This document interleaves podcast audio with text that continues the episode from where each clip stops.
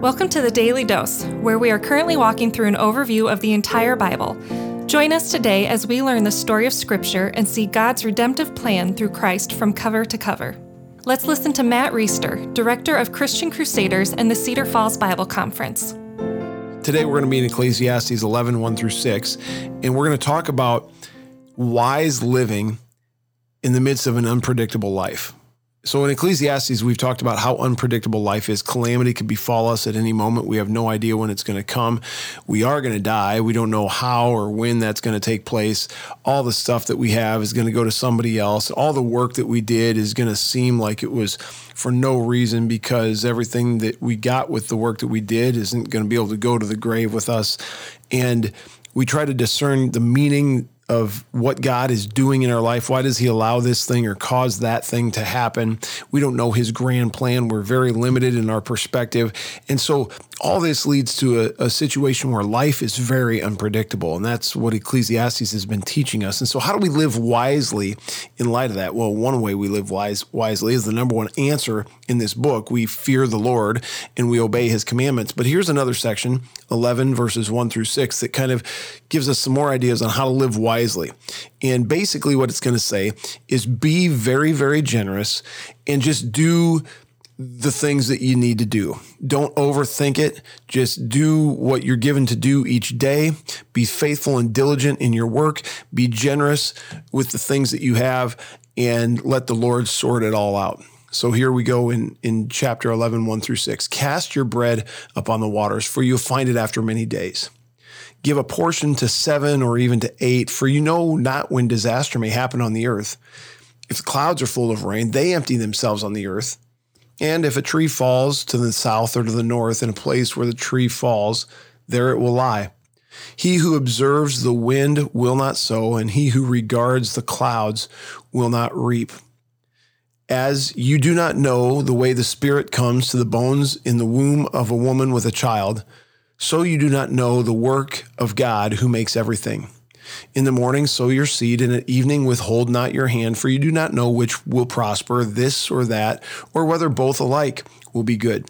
So at the end of chapter verse 5, it highlights this concept that we're getting at, which is we do not understand the work of God.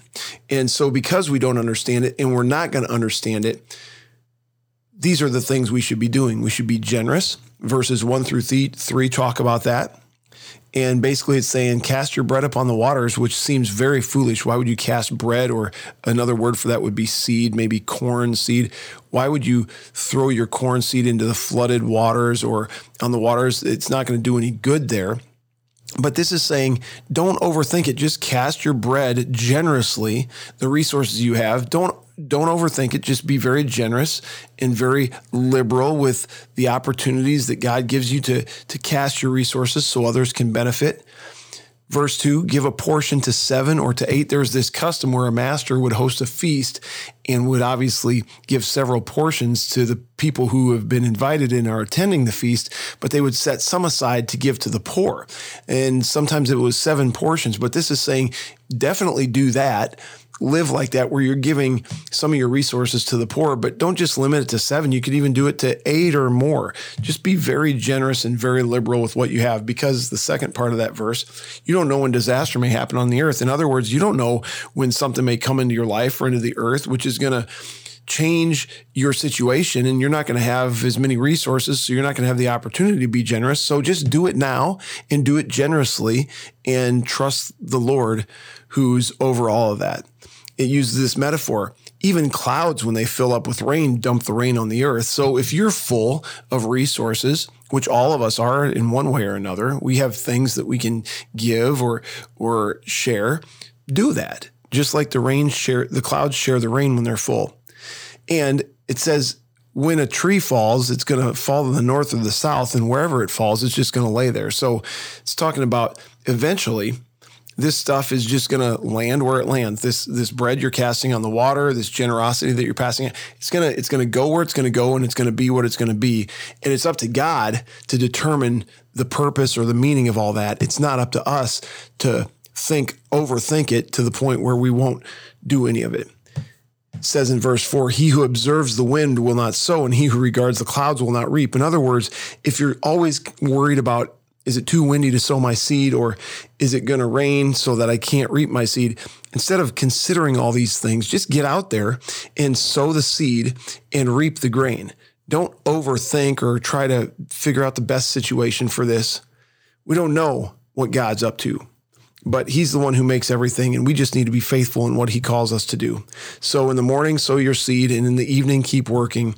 And whatever's going to prosper will prosper and whatever's not going to prosper won't prosper. And the lord will sort that all out. It's not our job to sort it out. It's our job to do what we know to do in the situations where God calls us to do those things, whether it's be generous or be diligent in our work. It reminds me of a, a couple stories. One is I had a homeless guy who walked back and forth in front of our house going to and from his job. And one time we struck up a conversation in the front yard. My kids just reminded me of this yesterday. And uh, this homeless guy needed a place to stay. My family was out of town at the time. And so I let him come in, use our shower, and stay in my son's bed. Just the other night, my son said, Do you remember when you let that homeless guy stay in my bed? And it's kind of this funny story in our family like, what were you thinking? Uh, but at the time, it just seemed like the right thing to do. I don't regret doing that. And, and frankly, I get situations like that wrong way more than I get them right. So I'm not patting myself here on the back. But it just was kind of one of those deals where I'm talking to this guy the Lord puts the idea in my head. I've got a shower and a bed, let him stay there. And it just kind of unfolds that way.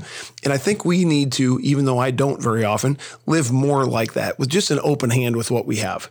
Just give it away. I don't know if that helped that guy. I don't know what the fruit of that is, but it is what it is. And I did what I was supposed to do in the moment. So that's good.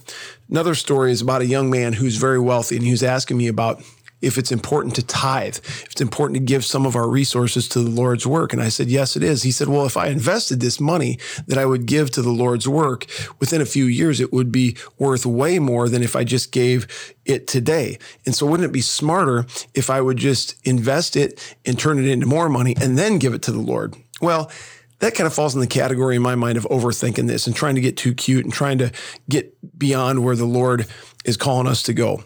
I think we just need to be faithful in what he calls us to do today and let him deal with the results because obedience and generosity is more about changing our hearts than it is giving God what he needs. He owns the cattle on a thousand hills. He doesn't need our money, but he does need our hearts to be surrendered to him.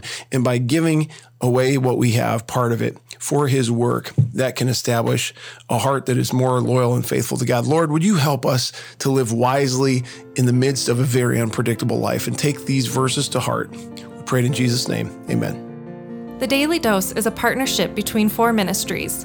First is Christian Crusaders, where you can find weekly 30 minute worship services at ChristianCrusaders.org and where you can hear engaging interviews and other content on one of our three podcasts.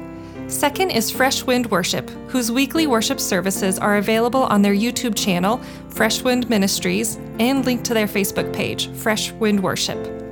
Third is the Cedar Falls Bible Conference, whose conference videos are available at cedarfallsbibleconference.com. And please consider joining us for our 100th annual conference on Saturday, July 31st through Saturday, August 7th in 2021.